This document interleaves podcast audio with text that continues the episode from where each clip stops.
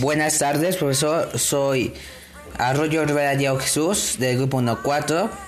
Como ya habrá oído los otros audios de mis otros compañeros y sus temas, yo le voy a presentar el mío, que es la instrumentología.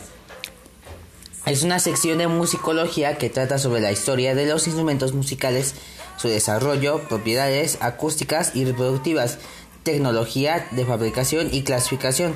La instrumentología surgió como una rama independiente de la ciencia en la segunda mitad del siglo del siglo XIX, pero yo le voy a presentar sus antecedentes desde el siglo XVI al siglo XX.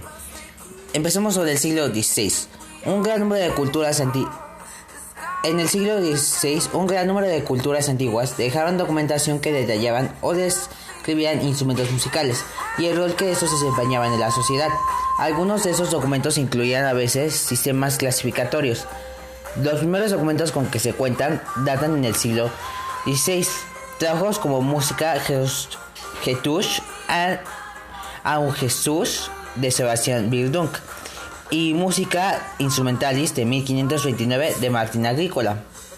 En el siglo XVII, uno de los organólogos más importantes del siglo XVII fue Michael Praetorius.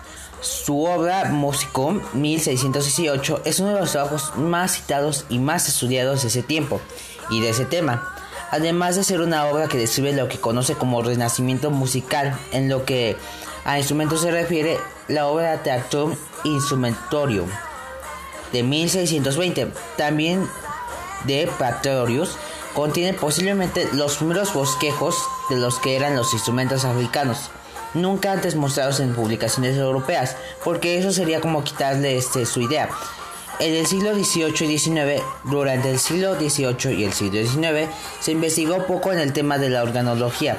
Sin embargo, las exploraciones realizadas por los países europeos terminaron en una importación de instrumentos ajenos al uso común de la época, provocando así que los coleccionistas, se interesaran en ellos.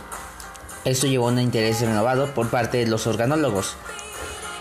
Y en el siglo XX, uno de los organólogos más importantes en los inicios del siglo XX fue Kurt Sachs, quien además de escribir el Real Lexicon de Murkisi-Mente en 1913 y la historia de la música de los instrumentos en 1942, publicó en 1914 con Eric Bo Bostel el Ornostel Sánchez un esquema de clasificación de instrumentos. A pesar de ciertas críticas, esta sigue siendo aún hoy la clasificación más aceptada en la rama.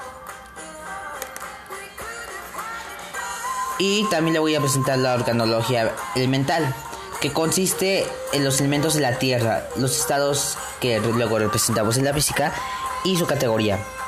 Voy a empezar con la primera, que es la Tierra que su estado sólido y su categoría son los callanfonos. Elemento del agua, que es el estado de los líquidos, la categoría hidralófonos. Elemento aire, que su estado son los gases, y la categoría aerófonos. Y bueno, profesor, esto ha sido todo. Hasta luego.